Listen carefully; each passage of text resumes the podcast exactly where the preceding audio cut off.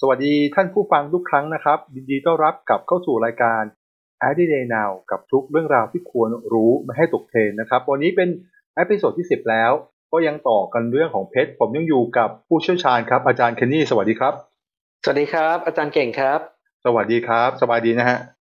สบายดีครับเอ่ออาทิตย์ที่แล้วเราเราค้างกันเอาไว้เนาะคือเราบอกว่าทำไมคนฮ่องกงนะฮะถึงเลือกผลิตงานที่ใช้เพชรเยอะๆ นะครับ ซึ่งจะทำให้ต้นทุนสูงขึ้นนะฮะครับผมแทนที่จะทำงานที่ใช้ทองเยอะๆนะฮะซึ่งซึ่งมันจะช่วยทำให้ต้นทุนต่อชิ้นเนี่ยมันถูกลงนะฮะอันนี้คือคำถามที่ทิ้งบอมไว้ข้อหนึ่งครับกับอีกข้อหนึ่งก็คือว่าประเทศอินเดียเนี่ยเป็นประเทศที่ผลิตเพชรเยอะมากนะครับประมาณ 13 จาก 15 เม็ดที่เราเห็นกันอยู่ในโลกนี้นะฮะมาจากอินเดียนะฮะไม่ว่าคุณจะไปซื้อจาก เออเจ้านู้นเจ้านี้นะที่บอกว่าเออฉันมีพันธมิตรจากสวิตนู่นนี่นั่นนะครับ ร้านดำๆขึ้นต้นด้วยตัวเจอยู่ตามห้างนะฮะมันก็ของอินเดียทั้งนั้นนะฮะแต่แต่แต่แต่อะไรอะฮะทำให้คนอินเดียที่เป็นรัฐบาลเนี่ยเขาออกมาว่า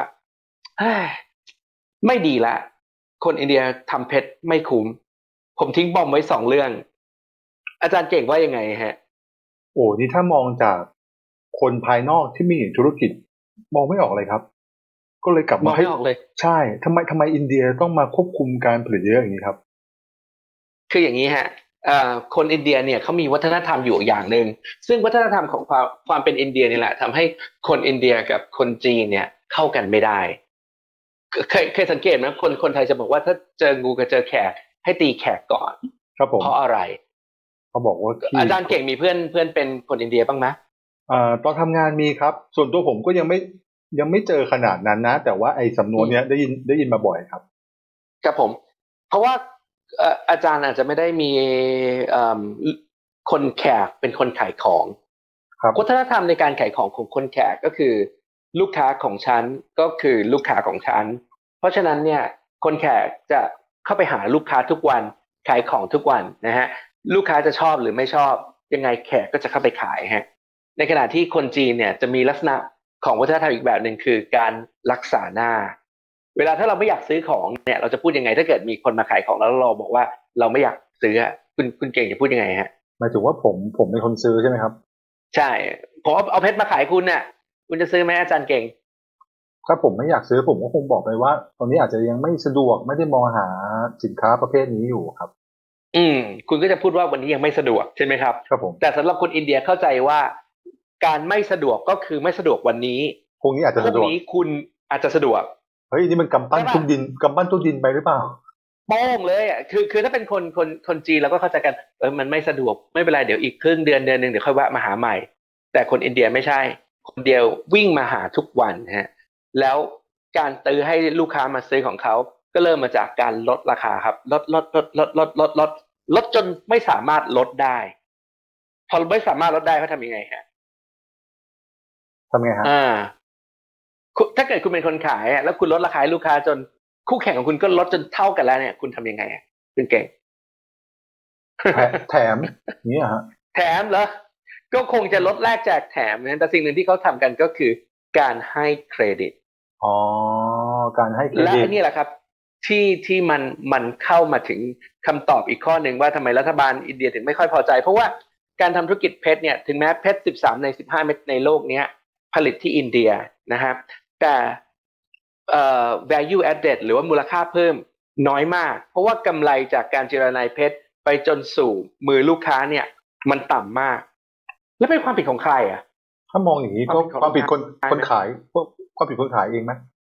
ก็คนอินเดียเองไงคนอินเดียอยากลดราคากันเองไงอยากฆ่ากันเองเลยลดราคาให้มันถูกลง จริงไหมฮะใช่ครับ แต่พอเขาลดจนถึงลดไม่ไม่ไม่มันมันจนสุดแล้วนี่ เขาก็ให้เครดิตครับ ให้เครดิตตอนแรกก็หนึ่งเดือนสองเดือนสามเดือน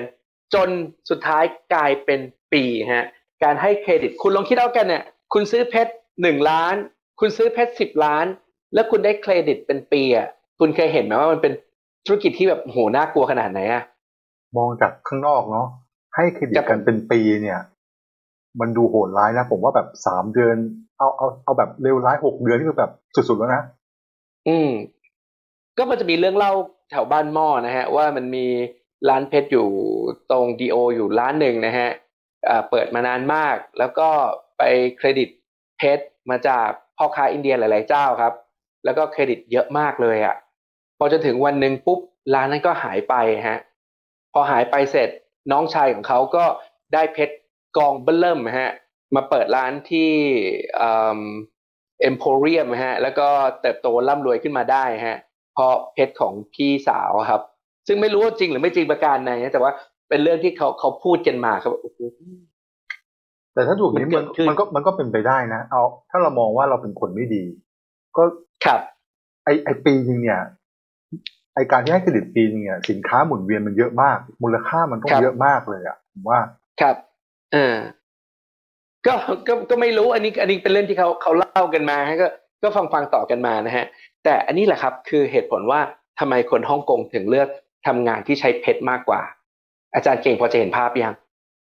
เดี๋ยวนะ เมื่อกี้เราบอกว่าปัญหาของอินเดีย อินเดียเพราะว่าเล่นสงครามราคากันลดลดลดลครัดบเข้าไปจนถึงจุดที่ลดไม่ไหวละก็เอาอ่าการให้เครดิตมาสู้อ่าแล้วก็เรากำลังโยงปัญหาของอินเดียเนี่ยไปที่ฮ่องกงอืมฮ่องกงเราบอกว่าเขาทำงานที่ใช้เพชรเยอะๆมีราคาแพงอืมๆเพราะว่าอื มมันโยงกันยังไงฮะมันโกมันโยงกันยังไงล่ะครับ ถ้าเกิดว่าคุณผลิตของมาหนึ่งล้านบาท คุณใช้ทองสามแสนคุณใช้เพชรเจ็ดแสนเท่ากับคุณลงทุนเท่าไหร่ครับร้านหนึงครับสามแสนฮะอ๋อ มันมีเรื่องของเครดิต ใช่ คุณคุณลงทุนสามแสนด้วยเนื้อทอง แล้วคุณได้ของมาหนึ่งล้าน คุณไปขายลูกค้า คุณอาจจะขายได้ล้านสองล้านสามผมไม่รู้อะแต่คุณได้เงินสดกลับมาแล้ว แล้วคุณก็รอไปอีกปีหนึ่งคุณค่อยเอาเจ็ดแสนเนี่ย ไปจ่ายคนคนอินเดียฮะเป็นธุรกิจที่หอมหวานมากเลย เพราะฉะนั้นเอ่อมันไม่มีอะไรที่แบบลงทุนด้วยเงินน้อยๆแต่สามารถสร้างมูลค่าเพิ่มได้มหาศาลเท่านี้อีกแล้ว จริงไหมฮะ โอ้เรียกได้ว่ากระแสเงินสดหรือ cash cash flow เนี่ยใหญ่โตเลยนะเออสำหรับคนฮ่องกงนะฮะ ลงทุนด้วยเนื้อทองเพราะทองคุณต้องจ่ายสด แต่เพชรเนี่ย คุณสามารถจ่ายเงินเชื่อได้ อะแล้วแล้วรัฐบาลอินเดียไม่ชอบกับไอ้เรื่องอย่างนี้แล้วรัฐบาลอินเดียควรจะทำยังไงฮะนั่นสิเขาไม่มีองค์กรอะไรมาควบคุมราคานะผมไม่แน่ใจว่าเพชรเพชรเป็นสินค้าควบคุมไหมฮะมันน่าจะเป็นเพสินชรค้าเนี่ยพิมันเศษเป็นเป็นสินค้าที่โดนควบคุมราคาอยู่แล้วครับ โดย Rappaport นะฮะ Antwerp ทำราคา Rappaport คือราคากลางว่าเพชรควรจะขายที่เท่าไหร่ เช่น เพชรหนึ่งกะลัด สมมุติว่าคุณควรจะขายหนึ่งหมื่นเหรียญอ่าโอเค อันนี้ก็จะรู้กันว่าเป็นราคาตั้ง แต่ในความเป็นจริงเนี่ย เวลาเขาเอามาขายเนี่ยเขาก็จะขายถูกกว่า Rappaport เช่น ลดจากราคา Rappaport มา20% 30% 40%มันมันอยู่ที่ว่าคุณไปซื้อใกล้กับต้นน้ำมากเท่าไหร่ใช่ไหมฮะเพราะฉะนั้นถ้าเกิดคุณเป็นต้นน้ำจริงๆ คุณอาจจะลดได้ถึง 80%เลยก็ได้ แล้วราคามันก็จะบวกบวกบวกขึ้นมาตามระบบของมัน อันนี้ผมพูดขำๆนะเพราะผมก็ไม่รู้จริงๆว่าต้นน้ำลดได้เท่าไหร่นะฮะแต่ที่ผมเคยเห็นหนักๆก็ลด50-60%น่ะผมเห็นอยู่ แต่แต่อันนั้นไม่ใช่ต้นน้ำนะแต่ผมไม่รู้ว่าคนต้นน้ำเนี่ยเขาลดได้เท่าไหร่ นี่ขนาดไม่ใช่ต้นน้ำอาจารย์เคนนี่ยังเห็นว่าเขาลดห้าสิบหกสิบเปอร์เซ็นต์อ่าอันนี้ตอนมันแล้วไม่ใช่ว่าทุกไซส์นะครับ บางไซส์ลดห้าเปอร์เซ็นก็มีนะฮะเช่นไซส์ที่แบบหายากยากๆหายากมากๆเนี่ย ก็จะลดน้อยฮะ แต่ไซส์ไหนที่แบบมีคนทำเยอะครับมันก็เป็นตามหลักอุปสงค์อุปทานนั่นแหละไอตัว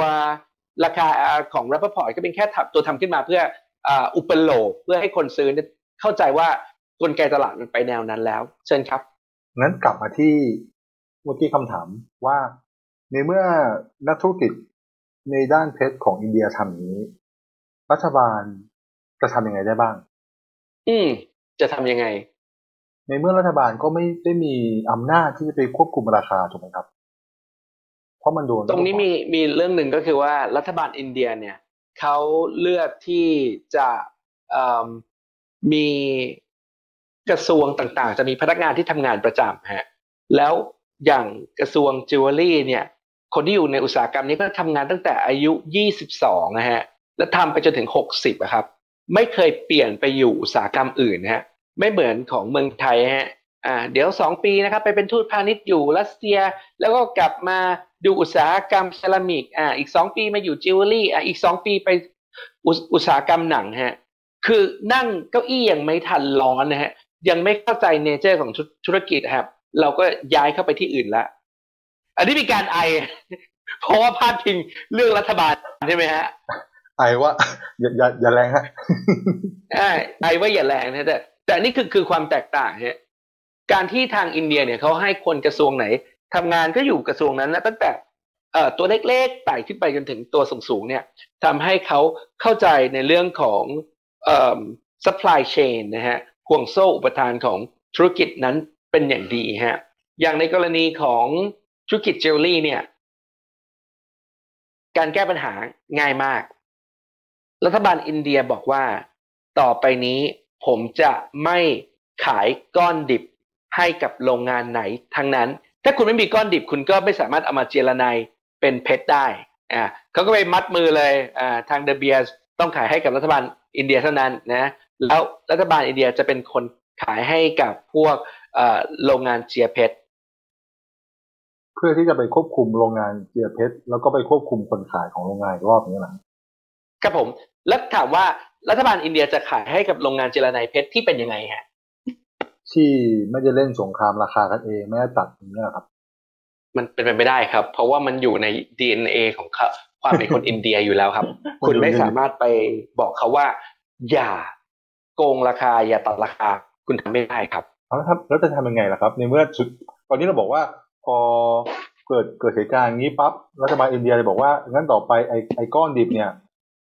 ต้องมาที่ชั้นก่อน แล้วชั้นค่อยเป็นคนส่งให้โรงงานแล้วจะควบคุมยังไงฮะสิ่งสิ่งที่รัฐบาลอินเดียทำก็ออกออกกฎง่ายๆครับ คือ ผมจะขายก้อนดิบให้กับโรงงานเจียระไนเพชรที่ทำจิวเวลรี่มาขายเท่านั้น คุณผลิตจิวเวลรี่มากเท่าไหร่ คุณมีสินค้ามาโชว์ผม คุณก็จะได้สิทธิ์ในการได้ก้อนดิบมากขึ้นเท่านั้น แล้วมันจะควบคุมเรื่องของราคาได้ไหมไม่ไม่ไม่ได้อยู่ดีถูกไหมครับเนเจอร์เขาเนี่ยไอไอเรื่องนี้เนี่ยคือคือตอนแรกเนี่ยคนอินเดียก็ไม่เข้าใจว่ารัฐบาลเล่นเล่นเล่นอะไรของของเขานะอ่าช่วงนั้นน่ะจะเป็นช่วงที่อ่อมีคนอินเดียเข้ามาในเมืองไทยเยอะมาก เข้ามาในงานแสดงสินค้า เจอคนไทยขายเครื่องประดับแล้วก็เดินเข้ามา ผมชอบงานของคุณ ผมขอสั่งผลิตได้ไหม ได้สิ แต่ต้องใช้เพชรของผม ช่วงนั้นคนไทยก็งงมากเลยครับคนอินเดียเข้ามาสั่งซื้อเครื่องประดับ โดยให้คนไทยเป็นคนผลิตให้เยอะมากครับ แล้วก็ใช้เพชรของคนอินเดีย อาจารย์เก่งเข้าใจภาพใช่ไหมว่ามันเกิดอะไรขึ้นเพราะเขาต้องการที่จะได้ไอ้จอจิวเวลรี่เยอะเพื่อจะได้ก้อนดิบไปเยอะ ถูกต้องฮะเขาแค่ต้องการผลิตงานอะไรก็ได้อะเพราะฉะนั้นส่วนใหญ่เราก็จะเห็นงานที่แบบเป็นแบบสร้อยข้อมือที่ใช้เพชรแบบตุ้มๆ ทองน้อยๆอะคนอินเดียก็มาสั่งทำฮะสั่งทำเพื่อเพื่อจะได้มีสเปคว่าโอเค ฉันเอาเพชรมาห้าสิบกะรัตมาทำจิวเวลรี่แล้วนะ เพราะฉะนั้นฉันสามารถไปซื้อก้อนดิบมาในปริมาณใกล้เคียงกันได้นะฮะหลังจากนั้นเมืองไทยก็เป็นช่วงที่โหบูมมากเลยมองคนอินเดียเป็นลูกค้าที่น่ารัก ถึงแม้ว่ามันจะไม่ให้กำไรเรื่องเพชรเรา แต่มันก็สั่งเราผลิตแล้วก็ส่งไปส่งไป ส่งไปช่วงหลังๆนะครับ ก็มี มีเชนไนมีเมืองนะฮะเมืองผมจำชื่อเมืองมันไม่ได้เหมือนกันนะเป็นเมืองของอุตสาหกรรมพวกพลอยนะฮะคนอินเดียเขาก็มีเอ่ออุตสาหกรรมพลอยอุตสาหกรรมเพชรเนี่ย แล้วเขาก็มีเมืองสร้างขึ้นมาเพื่อผลิตงานจิวเวลรี่ครับ แล้วก็มาชวนคนไทยไปเปิดโรงงานที่นั่นกำลังโรงงานหนึ่งที่อ่าเชิญครับเชิญครับอะขอโทษครับกำลังจะถามเลเชิญครับ เอะถ้าผมเป็นอินเดียเนี่ย ผมเปิดโรงงานทำจิวเวลรี่เองดีไหมเนี่ย อ่า แล้วเขาไปสร้างนิคมอุตสาหกรรม อ่า แล้วรู้สึกจะชื่อไจปูร์มันจะไม่ผิดนะ แล้วก็เชิญโรงงานของเมืองไทยเนี่ย เป็นโรงงาน top top ของประเทศนี้เลยนะไปเปิดโรงงานเป็น partner กับเอ่อโรงงานของอินเดียก็คือโรงงานหนึ่งที่ไปอะ ผมก็เคยพาคุณเก่งไปคุยกับลูกเจ้าของมาแล้วด้วยอ๋อเหรอฮะโรงงานนั้นเองเอนะอฮะเออโอเคมีชายคนนั้นน่ะเขามีที่คุณก็รู้ว่าใครเขามีโรงงานที่อินเดียด้วยเหรอครับ เรื่องเรื่องมันไปไปไปมากกว่านั้นอีกครับ ก็คือตอนแรกก็ไปไปสอนตั้งโรงงานสอนซื้อเครื่องจากรส่งคนไปเทรน พอทุกอย่างเข้าที่เสร็จปุ๊บ ทุกอย่างก็ cancel ครับ contract จบ แล้วเขาก็ต้องกลับมาที่เมืองไทยครับ ก็เสียรู้แขกกันไป สุดท้ายพูดง่ายๆว่า แขกหลอกให้ไปสอนแล้วทำเอง ใช่อืมอันนี้คือคือคือคือสิ่งหนึ่งที่เกิดขึ้นนะฮะก็คือว่ามันมันทำให้เกิดอุตสาหกรรมใหม่ขึ้นมาก็คือ อุตสาหกรรมจิวเวลรี่ในอินเดียนะครับ แล้วรัฐบาลอินเดียก็เริ่มเปิด Indian Pavilion นะฮะในอ่างานแสดงสินค้าเครื่องประดับงานใหญ่ ๆ หลายแห่งในโลกนะฮะ ภายในสองปี Indian Pavilion เกิดครับ มีคนแห่เข้าไปซื้อมากมาย อาจารย์เก่งว่าเป็นเพราะอะไรครับ อยู่ๆคนถึงแห่ไปซื้อที่ Indian Pavilionด้วยด้วยตัวด้วยตัวเขาว่า supply chain ของทางอินเดียเขามีครบมากเขาสามารถที่จะผลิตสินค้าได้สู้ราคาได้สูงมากผมว่ามันมันก็อาจจะมองอย่างนั้นได้ฮะ แต่จริงๆเนี่ย Indian Pavilionเปิดขึ้นมา แล้วเขาก็เอาผู้ประกอบการที่ขายเพชรร่วงนั่นแหละ มาออกบูธในงานแสดงสินค้าเครื่องประดับ เขาไม่ใช่คนขายเครื่องประดับจิวเวลรี่ แต่เขาเป็นคนขายเพชร แล้วมาออกขายจิวเวลรี่ แข่งกับคนขายจิวเวลรี่เขาจะสู้ได้เหรอ อาจารย์เก่งก็พูดยากนะก็ก็ก็น่าจะสู้ก็มีโอกาสสู้ได้นะ เพราะผมมองว่า ก็เขามีเหมือนกับว่าตั้งแต่ต้นน้ำยันปลายน้ำพบแล้วอะ อืมเขาสามารถควบคุมราคาตั้งแต่ราคาวัตถุดิบจนถึงทุกอย่าง แต่โอเค เรื่องของงานฝีมือรูปรูปแบบอาจจะสู้กันยากเนาะอืมแต่เรื่องของราคาเรื่องของอะไรรูปผมว่าก็น่าจะได้นะสิ่งที่เกิดขึ้นนะ คุณคิดว่าไอคนที่ขายเพชรล่วงเนี่ย มันมีวิลลิ่งมีความอารมณ์อยากจะขายงานจิวเวลรี่ไหม อ๋อ มันมันมันเหมือนคนละเขาเรียกว่านะ คนละอุตสาหกรรมใช่ แล้วมันมีอารมณ์จะขายไหมเหมือนมันคนละ background กันมาเนาะอ่า อาจจะไม่ฮะเขาก็มองเขามองเป็นคนละแบบกันมากกว่าผมว่าเออถ้ามองมุมอืมที่ใช่อันนั้นอันนั้นคือสิ่งที่เกิดขึ้นนะก็คือว่า Indian Pavilion เปิดขึ้นมา แต่คนที่เอามาขายเนี่ย ไม่ได้เป็นคนขายจิวเวลรี่ แต่เป็นคนขายเพชรแล้วมาแล้วอยากจะขายปะคือมาแล้วก็ต้องขายแต่อาจจะไม่สะดวกใจ อืม เพราะฉะนั้นเขาก็ขายถูกๆ แล้วก็ให้มันจบๆไป เพราะว่าธุรกิจหลักของเขาคือ การขายเพชรล่วง ไม่ได้เป็นการขายเครื่องประดับ เขามองว่าเครื่องประดับเนี่ย เป็นต้นทุนที่จม มันไม่ใช่ธุรกิจของเขาอาจารย์เกตนึกภาพออกเนาะอืมผมขายเพชรล่วง ผมไม่ได้ขายเครื่องประดับ เข้าใจฮะ เหมือนกับว่าก็ผมเป็นโรงงานอยู่ๆให้ผมไปขายปลีกมัน ผมเคยขายแต่หลอดใหญ่ๆ ขายอีกแบบนึงอะมันมันคนละเรื่องกันอะ มันใช้สารและใช้สินไม่เหมือนกัน ใช่แล้วมันมันคือของที่มันอยู่ในสต็อกของผม ซึ่งผมทำอะไรมันไม่ได้ไงนึกภาพออกไหมครับผม อะแล้วมันดีไหมอะสำหรับอินเดียใช่ไหมฮะดิครับผมทำไมรัฐบาลถึงต้องพาพวกนี้ไปออกทั้งที่รู้ว่า ใจมันไม่ได้อยากจะขายอะแล้วมันจะดีไหมต้องการที่จะสร้างชื่อเสียงของอินเดียหรือเปล่าฮะ อ่า อันนี้คือประเด็นนะฮะ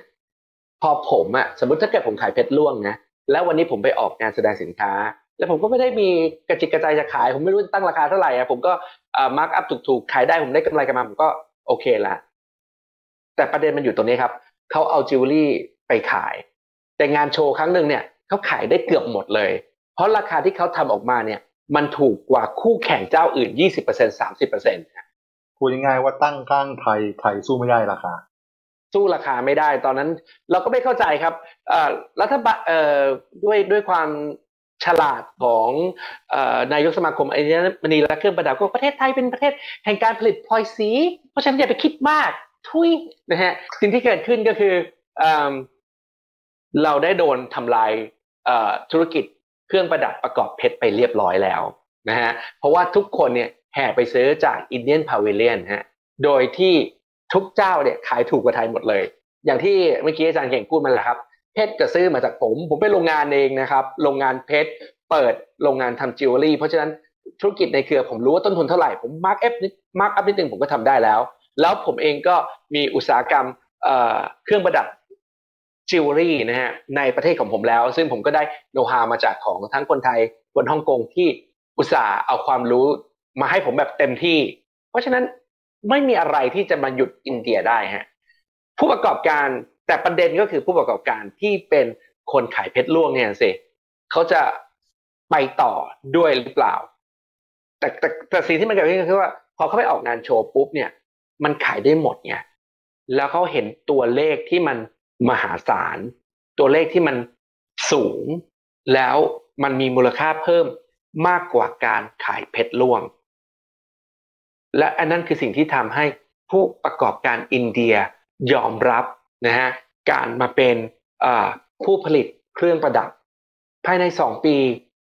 ประสบความสำเร็จครับ และตอนนี้เวลาผ่านมาเรื่อยๆนะฮะอินเดียก็พัฒนามาเรื่อยๆนะครับ เมื่อก่อนเราบอกว่าเครื่องประดับดีๆ ต้องมาจากอิตาลี เพราะว่าอิตาลีเนี่ยมีดีไซน์สุดยอด แต่ในวันนี้ดีไซน์ของอิตาลีเนี่ย ออกงานโชว์ที่วิเชนซ่าในเดือนมกราคมนะฮะคุณมาที่ฮ่องกงในเดือนเดือนสามนะฮะก็จะมีงานโชว์ที่ฮ่องกงแฟร์นะฮะงานแบบของอิตาลีเนี่ยก็พร้อมจะมาพาเหรดเดินอยู่ในบูธของคนฮ่องกงแล้ว แถมเป็นเวอร์ชันที่ advance กว่าที่อยู่ในอิตาลีแล้วนะฮะเพราะฉะนั้นเรื่องของดีไซน์เนี่ยฮ่องกงเป็นอันดับหนึ่งของโลกนะฮะแต่ถ้าพูดถึงเรื่องของชิวเวลรี่ในเรื่องของเพชรเนี่ย อินเดียเป็นอันดับหนึ่งของโลก และสิ่งที่อินเดียกำลังทำต่อไปก็คือหนึ่งไปสร้าง design center ของตัวเอง อยู่ที่ฮ่องกงจ้างคนฮ่องกงมาออกแบบ แล้วเอาแบบเนี่ยส่งกลับไปให้คนอินเดียผลิตสองสร้างศูนย์กระจายสินค้าที่อเมริกา เพื่อให้งานอินเดียเนี่ยสามารถส่งไปขายในเมืองต่างๆของอเมริกาได้สามถ้าผมยังจะไม่ผิดเนี่ยอินเดียยังได้สิทธิ์ GSP จากอเมริกา ซึ่งเมืองไทยโดนตัดสิทธิ์ GSP ไปเรียบร้อยแล้ว อาจารย์เก่งรู้จัก GSP เนาะครับผม ครับผม GSP เป็น General อะไร Standard Preference มั้ง ซึ่งแต่ละประเทศเนี่ยจะสามารถออกสิทธิ์ว่าจะให้ prefer กับประเทศไหน เช่น ของมาจากอินเดีย ผมให้ GSP คุณ แปลว่าของที่คุณนำเข้ามาในประเทศผมไม่ต้องเสียภาษี ในขณะที่ของที่นำเข้ามาจากเมืองไทยเสียภาษี 10% อ่าด้วยวิธีการนี้ราคาของอินเดียที่ถูกอยู่แล้ว ก็โคตรถูกเข้าไปอีกในตลาดอเมริกาฮะแล้วแล้วนั่นก็เกิดผลว่าทำไมวันนี้เนี่ยธุรกิจเพชรและธุรกิจของจิวเวลรี่เนี่ยของอินเดียมันถึงได้บูมมากขึ้นนะครับ คือพูดง่ายๆว่าครับเกมของรัฐบาลอินเดียเขาตั้งใจวางแผนออกมาให้เป็นตั้งแต่แรกนะครับ ใช่ อย่างที่บอกครับเป็นเพราะว่าเขามีคนที่อยู่ในธุรกิจนี้มาห้าสิบปีสี่สิบปี เขาเข้าใจเนเจอร์ของคนในธุรกิจ เขาเข้าใจโลก และเขาเข้าใจว่าจะต้องออกนโยบายหนึ่งสองสามสี่ห้าเพื่อที่จะมาเปลี่ยนพฤติกรรมของผู้ประกอบการของเขายังไง เพื่อให้ประเทศเดินหน้าได้ครับครับ เรื่องนี้น่าสนใจนะฮะถ้าเกิดว่ารัฐบาลจะเอาไปใช้หรือพัฒนาต่อไปยังไงเนี่ย ผมว่ามันมันมันมันมันได้อีกเยอะเลย นะครับ คือตอนนี้ผมมองว่าอินเดีย อย่าอย่าใช้คำว่าก้าวดีกว่า เขาเขาก็เป็นเต้ยของเขาอยู่แล้วแต่เขาไปได้ไกลขึ้น เพราะว่าวิสัยทัศน์และนโยบายของภาครัฐเนาะเข้ามาช่วยเยอะ ครับ อ่าเขาเรียกว่าช่วยปนบังคับไปด้วยซ้ำในช่วงแรก แต่แต่เพราะว่ามีมี vision มี strategy ภาพไกลๆมาว่าจะทำอะไรทำให้เขาสามารถธุรกิจ เพชรของเขาธุรกิจไม่ว่าจะเป็นเพชรร่วงธุรกิจจิวเวลรี่เขาเดินไปไกลมาก แล้วเราล่ะครับ แล้วแล้วไทยนะฮะควรจะทำยังไงครับนั่นสิเออผมลืมพูดไปอีกอย่างหนึ่งนะ สมัยก่อนเนี่ยการการออกแบบเครื่องประดับเนี่ยเราจะต้องใช้มือนะครับ มาแกะสลักทำเป็นโมงครับ แต่เดี๋ยวนี้คนอินเดียทำซอฟต์แวร์ตัวหนึ่งชื่อ JewelCAD นะฮะเป็นแอปพลิเคชันออกแบบสามมิตินะครับ สามารถออกแบบ เครื่องประดับ รู้เลยว่าน้ำหนัก ถ้ามันเป็นทองเป็นเพชรเป็นพลอยเป็นงานเงิน น้ำหนักเท่าไหร่หน้าตาเป็นยังไงออกมาให้ดูได้ก่อน แล้วก็ปริ้นเป็นด้วยใช้เครื่อง CNC เนี่ยปิ้นงานต้นแบบออกมาได้เลยครับ เพราะฉะนั้นต้นทุนในการทำต้นแบบของอินเดียก็ถูกลงเข้าไปอีก โอ้โหถามว่าวันนี้คุณจะสู้อะไร สิ่งที่เมืองไทยเคยมีและเป็นจุดขายของเราก็คือเผาพลอยฮะ แต่ตอนนี้คนไทยเอาเวลาส่วนใหญ่ไปเผาพริกเผาเกลือใส่กันนะฮะมันมันก็เลยไม่รู้จะไปพัฒนาตรงไหนแข่งกับเขาครับ เรายังมองว่าเราเป็นเต้ยในอุตสาหกรรมอัญมณีและเครื่องประดับ ทั้งทั้งที่ทางสมาคมอัญมณีและเครื่องประดับเนี่ยบริหารงานอย่างน่ากลัวฮะคนมาเดินงานแฟร์ของประเทศไทยเราน้อยลงเรื่อยๆนะฮะน้อยลงขนาดไหนฮะคือเมื่อก่อนเนี่ย เราอย่างที่เคยบอกไปว่างานแฟร์ของเมืองไทยเนี่ยจะดอดจัดก่อนงานโชว์ฮ่องกงครับ เพื่อให้คนที่จะไปงานโชว์ฮ่องกงเนี่ยเขามาซื้อที่เมืองไทยก่อน แล้วค่อยไปซื้อที่ฮ่องกงแต่หลังๆเนี่ยคนฮ่องกงรู้ทันฮะก็เลยจัดงานโชว์ที่เมืองจีนมาชนกับงานโชว์ที่เมืองไทย แล้วสิ่งที่มันเกิดขึ้นคือยังไงรู้ไหมอาจารย์ ก็คือว่าคนไทยเนี่ยผู้ประกอบการไทยเลย ทิ้งงานโชว์ที่เมืองไทยครับ แล้วไปเปิดบูธขายที่เมืองจีน ตอนนี้คุณไปเมืองจีน คุณก็ได้เจอบูธของคนจีน บูธของคนฮ่องกงบูธของคนไทย แล้วผมจะเสียเวลามาที่เมืองไทยทำไม แล้วงานโชว์เมืองไทยก็มีปัญหา เพราะว่าในเรื่องของระบบของศุลกากรของเราที่ไม่เอื้ออำนวยนะฮะผู้ประกอบการต่างประเทศจะเอาเอาของเข้ามาขายในเมืองไทย ก็ต้องมีเรื่องของระบบภาษีนู่นนี่นั่นวุ่นวายฮะ แต่จากเมืองจีนเนี่ยคุณขายเสร็จคุณเอาของยิงตรงไปฮ่องกงง่ายมากนะฮะเพราะฉะนั้นเกมนี้เนี่ยโหสู้กันยากหลายขุมเลย อืม มองแล้ว อนาคตยังมองไม่เห็นทางออกเท่าไหร่เนาะอีกเรื่องหนึ่งที่อยากฝากไว้เป็นเรื่องสุดท้ายนะครับ ก็คือมาตรฐานทองคำทำไมถึงเป็นบ้านปัญหาเรานะฮะบ้านเราคุณซื้อทอง เอ่อมาตรฐานอยู่ที่เท่าไหร่ครับ อ๋อจะจำไม่ได้จริงๆครับ96.5ทองเยาวราช ครับผม มีประเทศเดียวในโลกที่ใช้96.5คือประเทศไทยฮะแล้วที่อื่นเขาใช้เท่าไหร่เป็นครับโอ้มันก็มีทอง90ทอง99นะฮะ แต่ส่วนใหญ่ถ้าเป็นพวกเครื่องประดับเนี่ยเขาจะใช้ทอง75%หรือว่าทอง 18K มันมีเหตุผลทำไมเมืองหครับทำไมเมืองไทยต้อง96.5อ่าทำไมทำไมต้องว่าสูงจุดห้าไม่เป็น สิบแปดเคหรือเจ็ดสิบครับ มันเป็นมาตรฐานที่ผู้ประกอบการไทยคัวและทำขึ้นมาเองฮะ เพื่อที่จะป้องกันไม่ให้ทองนอกเข้ามาขายในเมืองไทย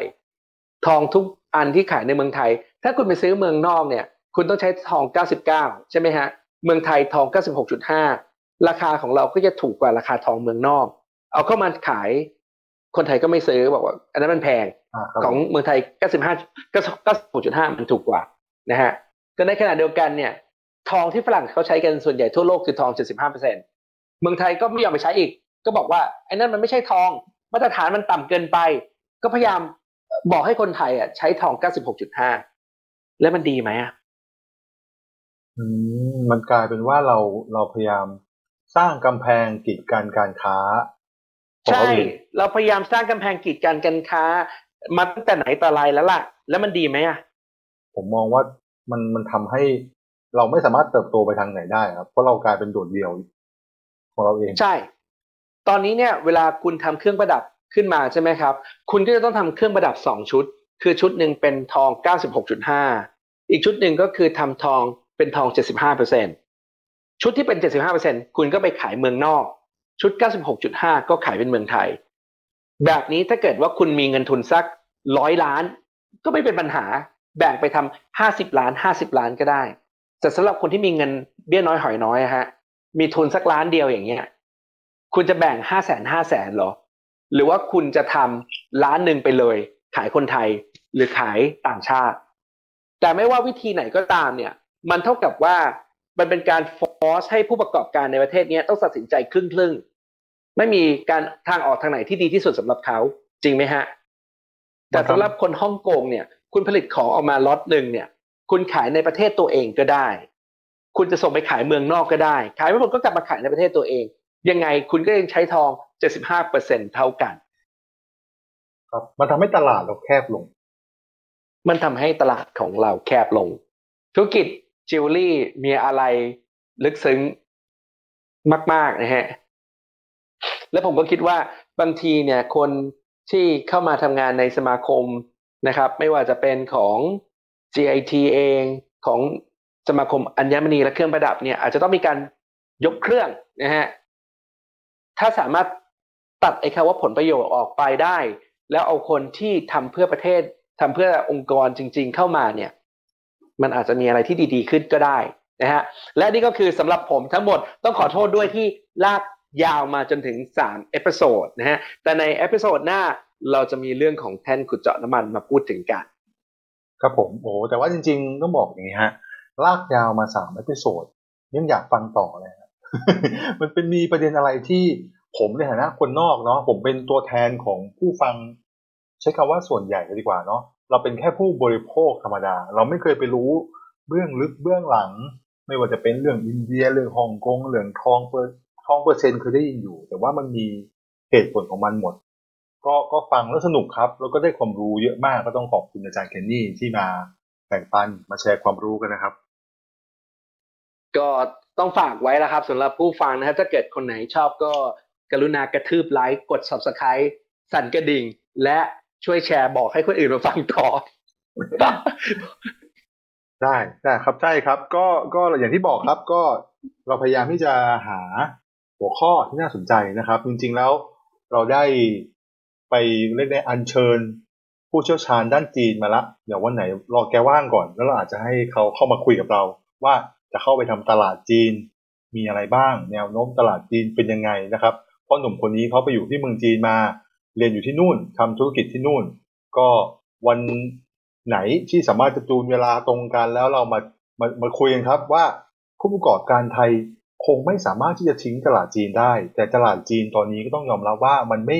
ไม่ง่ายเหมือนก่อนเนาะอาจารย์ที่นี่คิดว่าอย่างนั้นไหมฮะมีอะไรในโลกใบนี้ที่เราศึกษาอีกเยอะนะครับจนกว่าเราจะพบกันใหม่กับรายการ a d i n a y Now กับทุกเรื่องราวที่คุณควรรู้ ส่วนวันนี้อาจารย์เก่ง และผมอาจารย์เคนนี่ก็ต้องขอตัวไปก่อน จนกว่าจะพบกันใหม่ครับ สวัสดีครับ สวัสดีครับ